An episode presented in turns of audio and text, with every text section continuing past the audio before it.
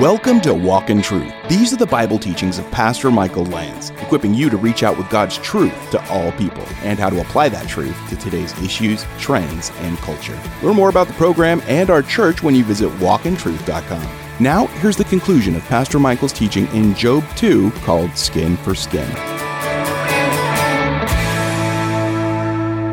To turn over to 2 Corinthians 4 for a second. 2 Corinthians 4, all the way in your New Testament. 4:14. 2 Corinthians 4:14. The apostle Paul went through a lot of stuff, right? a lot of suffering. This is one section that just I wanted to show you. He says 2 Corinthians 4:14, knowing that he who raised the Lord Jesus 4:14 will raise us also with Jesus and will present us with you. For all things are for your sakes that the grace which is spreading to more and more people may cause the giving of thanks to abound to the glory of God. Therefore, because God's doing this work and it's touching so many people, even though they're suffering, therefore we don't lose heart. 16. Though our outer man is decaying, yet our inner man is being renewed day by day. For momentary light affliction is producing for us an eternal weight of glory far beyond all comparison. While we look not at the things which are seen, but at the things which are not seen. For the things which are seen are temporal or temporary, but the things which are not seen are eternal. Which turn to 1 Peter chapter 3. 1 Peter chapter 3. God has a bigger plan than just this lifetime, this world, this decade.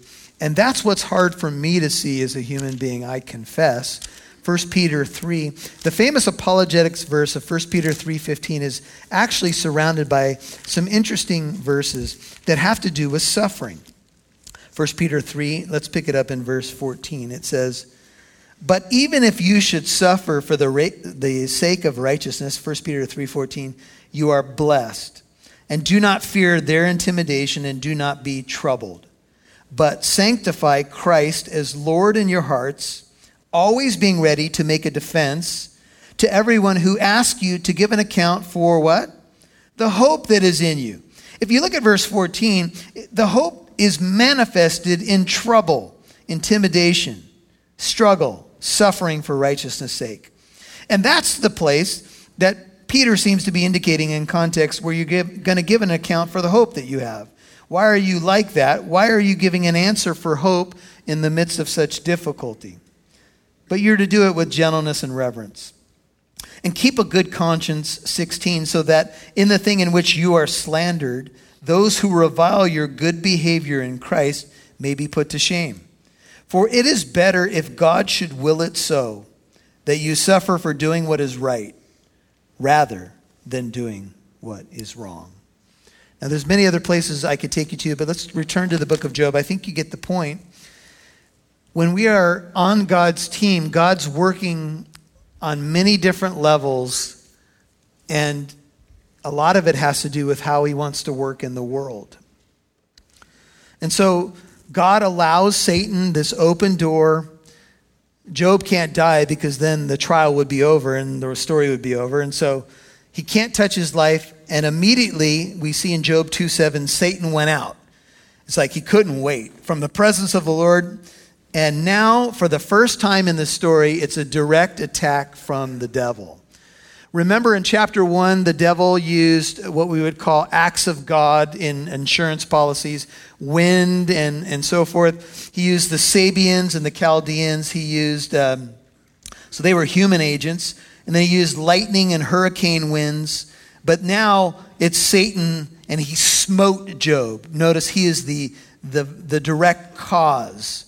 He smote Job with sore boils, Job 2 7, loathsome sores, ESV, from the sole of his foot to the crown of his head. Now, if you've ever had, how many of you gotten chicken pox when you were older? Did you get it when you were older? I remember getting chicken pox when I was older. And it was the most horrible, terrible, week I think of my life. Now, some of you have gotten some other things, and you would say, and that was the most horrible. Shingles, I've heard, is just terrible and hangs on. Can I get a witness? Over here, coach went through it. And so, uh, just terrible. And so I remember I had them everywhere. I couldn't even brush my hair because I had the chicken pox in my hair, and I couldn't even put the hairbrush in there. And I wanted to sing the VeggieTale song, Oh, where is my hairbrush? But anyway, never mind. So, I don't even know where that came from. Sorry. So, but I remember I was miserable and I had a fever, and uh, I, I just I put on the uh, calamine lotion and I would cover my body, layer my body with the calamine, and then I'd get sick of the calamine and I'd get in the tub, and then I got out of the tub and whoa, whoa, whoa, whoa, whoa, whoa. I was putting on the calamine lotion again. And, and then back in the tub again. It was miserable. Can you imagine having oozing, loathsome boils from the bottom of your feet to the crown of your head and everywhere in between. Some of you have had some rashes and things like that. And it's horrible. Job, uh, his sufferings were chronicled by one author who says the following We don't know how to categorize what Job suffered, but from Job's speeches, some of the symptoms that he suffered included painful pruritus, that is, boils and the, the desire to scratch them, disfiguration, Job 2:12, the painful boils right in our section. Purulent, that is infected, pus-filled, weeping sores that scab over. Uh, that crack and ooze, that's Job 7, verses 4 and 5. Sores infected with worms, Job 7, verse 5. Fever with chills, Job 21, 6 and 30, 30 darkening and shriveling of the skin, Job 30, verse 30, eyes red and swollen from weeping, Job 16, 16, and diarrhea, Job 30, verse 27, sleeplessness and delirium, Job 7, 4 and 13 and 14, choking, Job 7, 15, bad breath, Job 19:17, emaciation, Job 19:20, excruciating pain throughout his entire body, Job 30 verse 17, and I'm sure you can find more. Have you ever been had one thing going on and that thing is pretty terrible and then another thing hits you at the same time in the same zip code? And you're like oh no this happened and now this? No lord please. Oh yeah. And it's a double whammy and Job had it coming so much from every direction on top of just losing everything in his life. Can life get any worse? This is where, you know, some even in the Bible have said, just take me out, God. Boils were one of the plagues on Egypt. I think it's plague number six, as Moses threw uh, uh, the kiln into the sky and it broke out as boils. In Luke 16, it was these boils or oozing sores on Lazarus, the poor man. And these boils are even mentioned in Deuteronomy 28 27 as a curse. The Lord will smite you with boils of Egypt, with tumors, and with the scab, and with the itch from which you cannot be healed. And Deuteronomy 28 35, the Lord will strike you if you don't follow him. This is the curse on the knees, on the legs with sore boils from which you cannot be healed, from the sole of your foot to the crown of your head. Deuteronomy 28 35. And if indeed Job was familiar with these kinds of truths, you know what he probably figured? I'm dying. These manifestations in my body are simply signs that I'm on the way to death. He was living in the shadow of death. And it was so bad that he took a potsherd, a piece of broken pottery, Job 2:8, to scrape himself while he was sitting among the ashes. Job was humbled to the ground, devastated, and so devastated he went outside the city walls and sat down literally on the town's ash heap, which was a collection of the ashes from the city's ovens. Broken pots were thrown out there and other refuse. It was the abode of the outcasts this is where the rubbish continually burned in a heap outside the city gate. This place, a place like this, Jesus would later use as the best human image to represent hell itself. Job was in his own personal hell. He's out there sitting on the ash heap among the garbage, the refuse, the broken pottery. And of course, there's a piece of broken pottery right there all around him. And he picks up one of the broken pieces, and probably from itching, he begins to try to get parts of his body from itching so incessantly and desperately. And even one writer said maybe he's in so much misery that he began to cut himself. You know, there's an epidemic of cutting right now in our world. People who lacerate themselves as a way to escape pain or deal or cope with their pain. And if you struggle with that, you're not alone, but it's not the answer to hurt yourself. And I don't think Job was cutting himself in that sense. I think he was probably using it to try to deal with the pus and the, and the itching and all that. He was devastated, sitting literally, or at least figuratively, in a place that would be known as hell, the garbage dump, the perpetual fire. And it's at this time that you would hope that someone in your inner circle, someone who loves you very much, is committed to you, would come into your life and speak some words of hope. You know, you would hope that someone would walk over to the outside the city gate and say, "Man, I know it's been a bad week. I'm praying for you. I love you. It'll be all right. You're a good man. It's okay. Thank you for modeling faith in front of me." But instead, Job's wife, the only mention of her in the entire story says these words, 9. And we're only going to verse 10. Do you still hold fast your integrity? Curse God and die. Have a nice day. You'll hear more from Pastor Michael in a moment. Thanks for tuning in to Walk in Truth today. Did you know there's more where that came from? Download the Living Truth app to listen to more of Pastor Michael's teachings whenever you want. You can even watch videos. And if you're local to Southern California, you can get updates on church events, new studies, and more. Download the free Living Truth app today. Producer Rob Newton here, and on behalf of Pastor Michael and the Walk in Truth team, thank you so much to our financial and prayer partners. Whether you have given a one time donation or you have become a monthly partner, you have contributed to our mission to reach out with God's truth to all people and helping listeners like you apply that truth to today's issues, trends, and culture. You've heard that before, right? Well, we mean it. Thanks to our financial partners, we have added three new radio stations this year. Our prayer is to bless our new listeners the way we have hopefully been a blessing to you. If you're a longtime listener, would you please consider becoming a $5 a month partner? That may not seem like much, but every little bit makes it possible for us to continue our broadcasts, podcasts, and free apologetic events. Please become a partner giving at least $5 a month.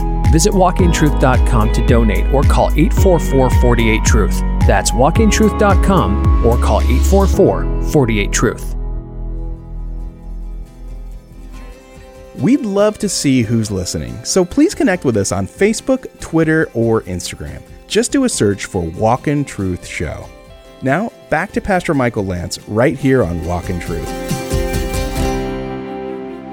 And it's at this time that you would hope that someone in your inner circle, someone who loves you very much, is committed to you, would come into your life and speak some words of hope. You know, you would hope that someone would walk over to the outside the city gate and say, "Man, I know it's been a bad week.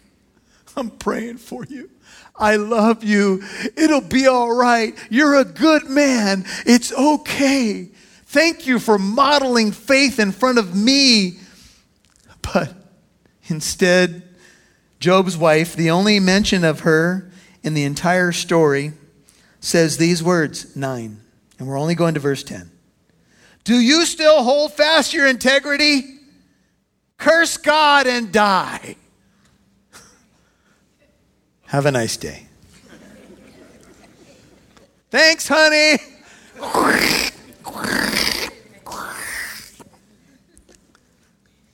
What? Your wife? The one that you're in covenant with? Now remember, he had older children, so he's been in a relationship with this woman for quite some time. And Genesis 2:24 says, "And the two shall become one flesh." A covenant partner, your life partner, the love of your life, the one that knows you the best, loves you the most in good times and bad times, good hair days and bad hair days, drool in the morning, stuck to the side of your mouth, still loves you. And that's what she's got for you? Curse God and die. Wow. You still hold fast? You're still going to be a man of integrity? What is going on with Job's wife? We don't know what her name was, by the way. She's just called Job's wife, but I found some extra biblical literature that said her, her name was Merciless. That's a joke. There is no extra biblical literature that I know of. But that is second opinions from Pastor Michael. Now, God had commended Job for his integrity. His wife seemingly mocks him for it. However, I think we need to ask some deeper questions. Because maybe Job's wife said, Curse God and die because she wanted his pain to be over. You know, maybe if we give her the benefit of the doubt for the moment, maybe she said, she knew in her view of the world and God, if you curse God, you're in trouble, right? You get the wrath of God. So maybe she's saying, just end it, curse God, don't hold your integrity. It's obvious that God doesn't like you. Something like that. So if you curse him, maybe he'll kill you and at least your pain will be over. And let's remember that she's also in pain. She's lost everything that he lost. And let's also remember that when we're grieving, sometimes things come out of our mouth that we, we don't even know what to say or do. We got to cut some people some slack in these situations. But I will tell you this she may have wished the peace of death on Job, to put it that way. But whatever her motive, she was a mouthpiece of terrible temptation. Augustine calls her the devil's assistant, and Calvin calls her Satan's tool. Because she asked Job to do what Satan wanted him to do. To do. Satan said, He'll curse you to your face, and his wife became the mouthpiece of the temptation to do what Satan wanted curse God and die. That's Satan through his wife. And sometimes, sadly, because of the power of this little instrument called the tongue, and James chapter 3, James tells us about the tongue, and he says, Oh, woo. Right? Who can tame this little thing? We, we'd like to think we can, but the tongue is a fire. It's a world of iniquity. The tongue is set among our members as that which defiles the entire body. It's set on fire. Uh, the, it sets on fire the course of our life. It's set on fire by hell. Every species of beasts, birds, of reptiles, creatures of the sea is tamed and has been tamed by the human race, but no one can tame the tongue. It is a restless evil full of deadly poison. With it, we bless our Lord and Father and with it we curse men who have been made in the likeness of God. From the same mouth come both blessing and cursing, my brethren. These things should not be this way. How many of us, in a moment of grief, pain, tension, let something go out of this instrument and went, and even if it didn't roll out, Sometimes it rolling in is enough, and you go, where did that come from? That, oh, sorry, that, maybe that was right to hit that. Uh, that came from hell. I mean, that's how it feels. Ah! Sometimes you just have to pray, Lord, just help me to take every thought captive. And Jesus said, out of the abundance of the heart, the mouth speaks. So Job's wife certainly wasn't an encouragement at this time, whatever her motive. Now, what does Job do? Well, he does address her, and this is the final verse. Job said to her, Merciless, sorry. that was an insertion, not, not there in the original. He said to her, You speak as one of the foolish women. Foolish is Nabal, it is literally the strongest Hebrew word for a fool. The fool says in his heart, There's no God. So he says, You speak as one of the foolish women speaks. You speak as a woman who doesn't know God. Shall we indeed accept good from God and not accept adversity, misfortune, struggle, pain? In all this, Job, what's your Bible say? He did not sin with his lips. Can you see Satan over in the corner? Rats! What more can I do to this guy? Even his wife became my tool. And he won't curse God. He said to her, and you know, this may be a model for some of us when we're in a spousal disagreement and our there a barb comes at us. Ooh, shoot, uh, this belongs to you, right? No, it's yours. Keep it. and the response biblically is you speak as one of the foolish women. no, don't do that. That's a joke. I'm kidding. You could put man in there. You fool. No. No, don't do that. See, actually, she was speaking as a fool. She became an instrument for the enemy. She was being foolish. But could we cut her some slack? She was grieving. So many blows against her and her husband. I mean, man, Sometimes we have to step back and say, Who are we? What would we have done if all of this happened to us? I mean, some of us could admit that we've not acted much better with much less coming at us. Shall we accept good from God and not trouble? And Job did not sin with his lips. Job did not sin in what he said, NIV. Wow. What an example. I want to read Psalm 19. I'm going to ask you just to close your eyes and meditate on these words. And Pastor Chris, if you can come up. Here's Psalm 19, 9 through 14. The fear of the Lord is clean, enduring forever. The judgments of the Lord are true, they are righteous altogether. They are more desirable than gold, yes, than much fine gold. Sweeter also than honey, the drippings of the honeycomb. Moreover, by them thy servant is warned. In keeping them there is great reward.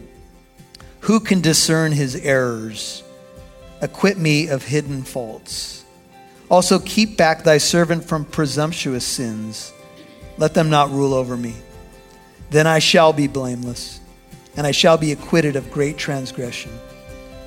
Let the words of my mouth and the meditation of my heart be acceptable in your sight, O Lord, my rock and my Redeemer. You've been listening to Skin for Skin, Part 3 on Walk in Truth. That was the conclusion of Pastor Michael's teaching in Job, chapter 2. Remember, if you missed any part of today's program, you can listen to Walk in Truth on the Living Truth app or wherever you get your podcasts. Hey, the Living Truth app is a great way to stay up to date with what we're doing here at Living Truth Christian Fellowship in Corona. Bible studies, family events, and of course, worship services. If you're out of the area, the LT app has a lot for you too. You can watch and listen to Pastor Michael's latest teachings. Download the Living Truth app in your App Store. The Living Truth app is the one with the red logo and the pillars. Now, here's Pastor Michael with a final word. Well, we certainly watch, uh, you know, our humanity when we suffer, right? Uh, there's this self preservation thing that we all go through. And that's what Satan really believes about us. You know, he believes that if things don't go well, we'll, we'll curse God. If, if it's not all happening, let me give you an example the, the health wealth gospel. Um, what does it cause you to focus on? Well, what, what if it's not going well?